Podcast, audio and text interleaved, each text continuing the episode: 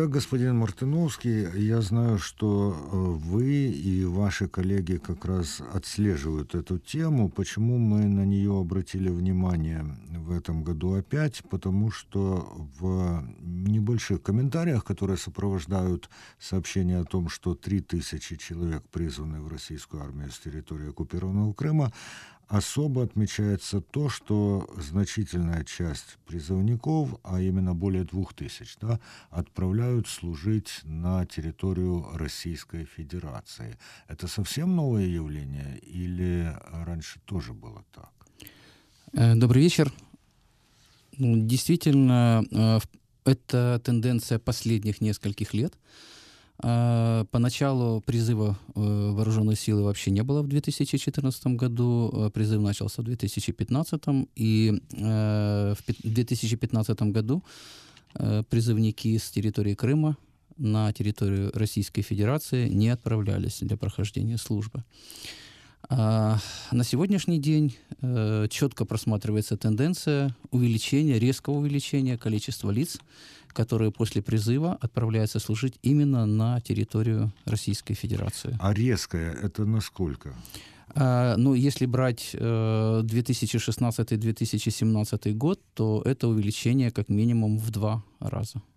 Насколько известно, их распределяют по одному в воинские части на территории России или все-таки группами?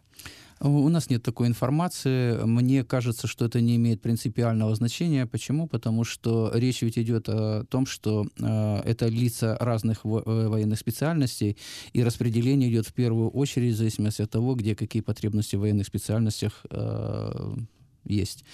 Мы не, не обнаружили за время нашего мониторинга, за время нашего исследования, не обнаружили какой-то определенной тенденции, которая бы свидетельствовала о том, что крымчане а, умышленно разделяются на мелкие группы, отправляются в отдаленные регионы и так далее. Кстати, по национальному составу эти призывники, это в основном люди русской национальности, украинской, крымские татары? Опять же, сложно ответить. Понят, на... Понятно, что есть определенные пропорции, обусловленные просто этническим составом да. населения, но тем не менее. Опять же, нужно понимать, кто как себя позиционирует. Кто-то говорит, что он русский, при этом родился и вырос в Украине, но вдруг стал русским с приходом Российской Федерации на территорию Крыма. Во-вторых, нужно, вы правильно сказали, учитывать общий процент населения. На сегодняшний день мы можем твердо, опять же, сказать, поскольку мы отслеживаем эти процессы, процессы, касающиеся демографической ситуации в Крыму, процент лиц, которые позиционируют себя именно как лица русской наци... русские, этот процент неуклонно возрастает. И причиной этого является то, что значительная часть людей, украинцев, крымских татар, покидает эту территорию. А еще большая часть людей активно прибывает на эту территорию, оседает на этой территории, изменяя таким образом демографический состав. То есть, по сути, происходит замещение нелояльной части населения Крыма более лояльной с территории Российской Федерации. Что известно об отношении в российских воинских частях к призывникам из Крыма?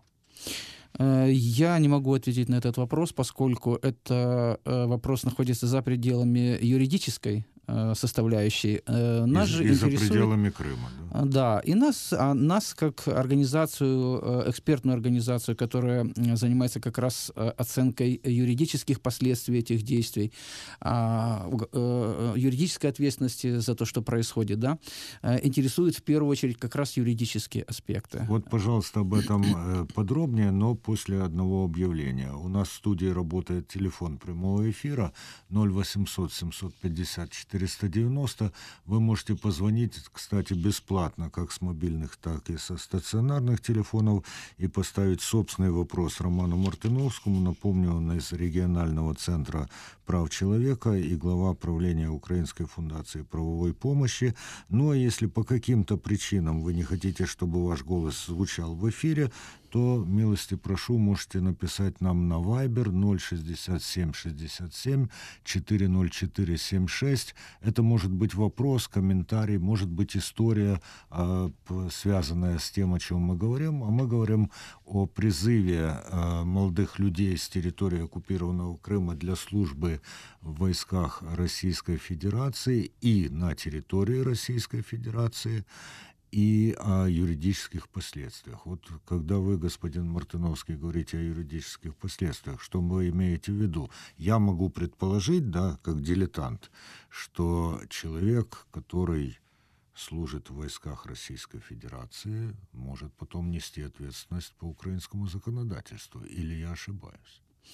Не совсем так, угу. Поскольку если лицо просто проходило э, военную службу э, в рядах вооруженных сил Российской Федерации, это не порождает уголовной ответственности. Другое дело, если это лицо выступало в роли наемников, если это лицо совершало преступление э, на территории, в том числе Украины, тогда да, тогда, естественно, оно может быть привлечено к, к уголовной ответственности в том числе.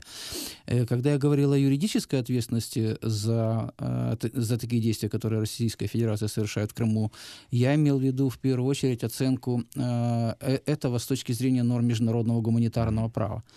А если оценивать это с точки зрения именно норм международного гуманитарного права, и в первую очередь с точки зрения четвёртой Женевской конвенции, то это является ее грубым нарушением, грубым нарушением статьи пятьдесят первой Женевской конвенции, которая прямо запрещает призывать, при, призыв на оккупированной территории. Кроме того, по сути, положения пятьдесят первой статьи Женевской конвенции, они э, изложены также и в статье восьмой Римского статута. Речь идет о статье э, восемь два а пять, э, которая говорит о том, что э, такой призыв является, рассматривается, расценивается, принудительный призыв рассматривается, расценивается как военное преступление.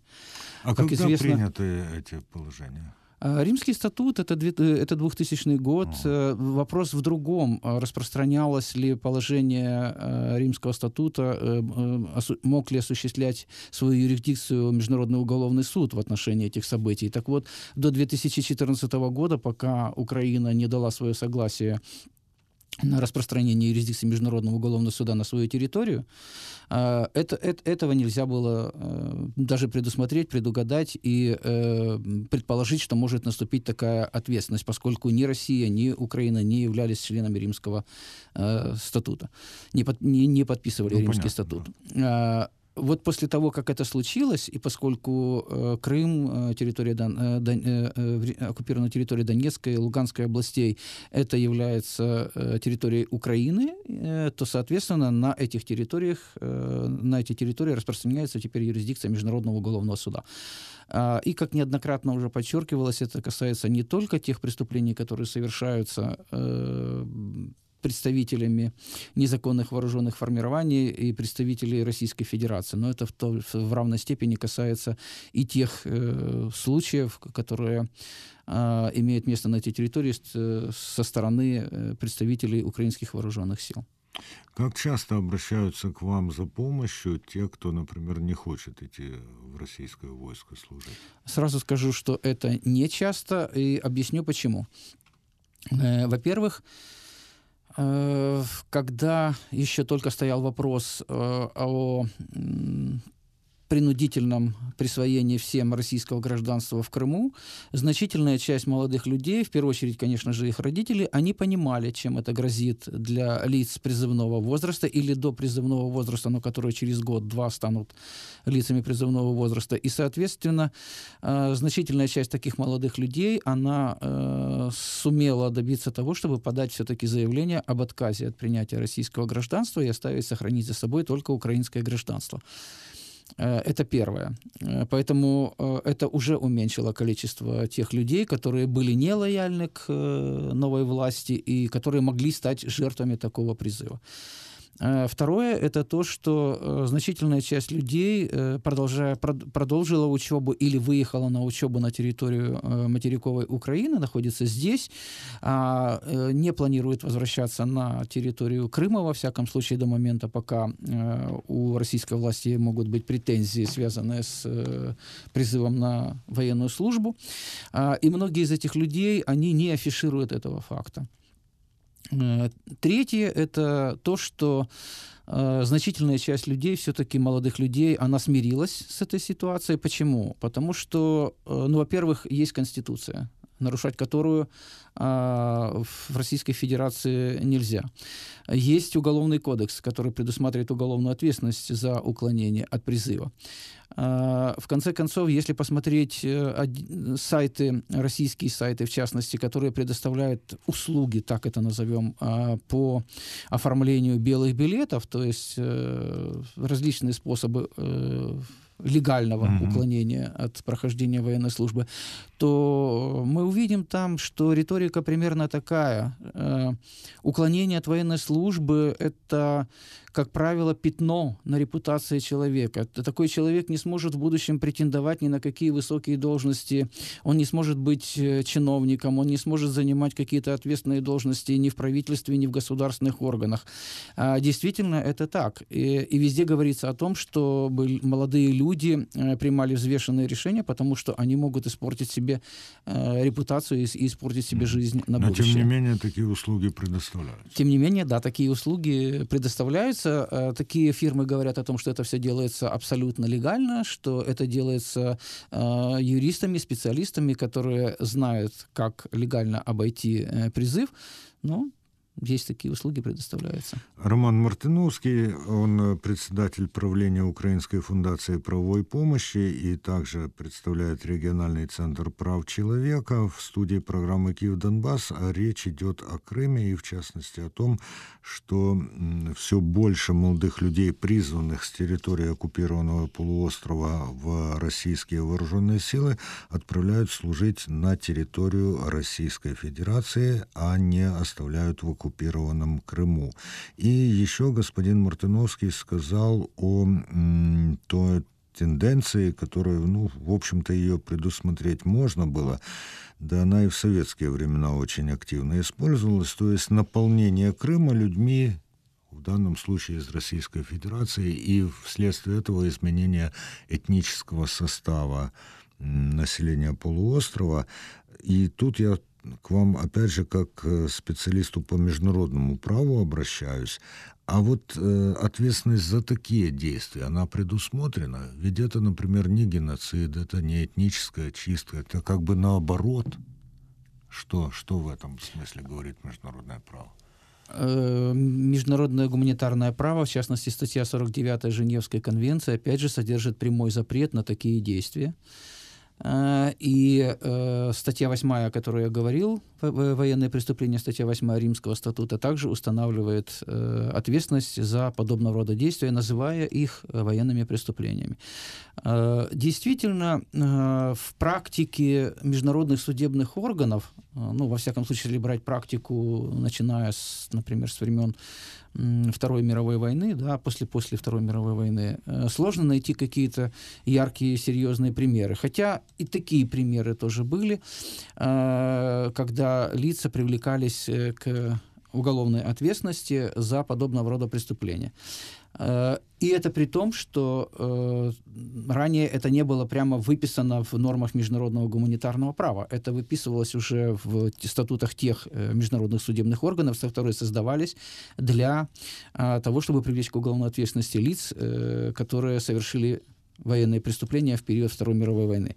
Сейчас же в Римском статуте прямо это предусмотрено. То есть говорить о том, что э, лица, которые причастны к процессу призыва на территории Крыма или которые причастны к процессу изменения демографического состава путем колонизации, а именно заселения этой территории представителями, э, гражданами Российской Федерации, говорить о том, что они не знали или не были осведомлены о преступном характере своих действий, не приходится, поскольку общеизвестным является тот факт, что все это происходит на территории Украины, и общеизвестным на сегодняшний день является тот факт, что Украина распространила, признала юрисдикцию Международного уголовного суда на своей территории. Вот, а Россия признает, нет?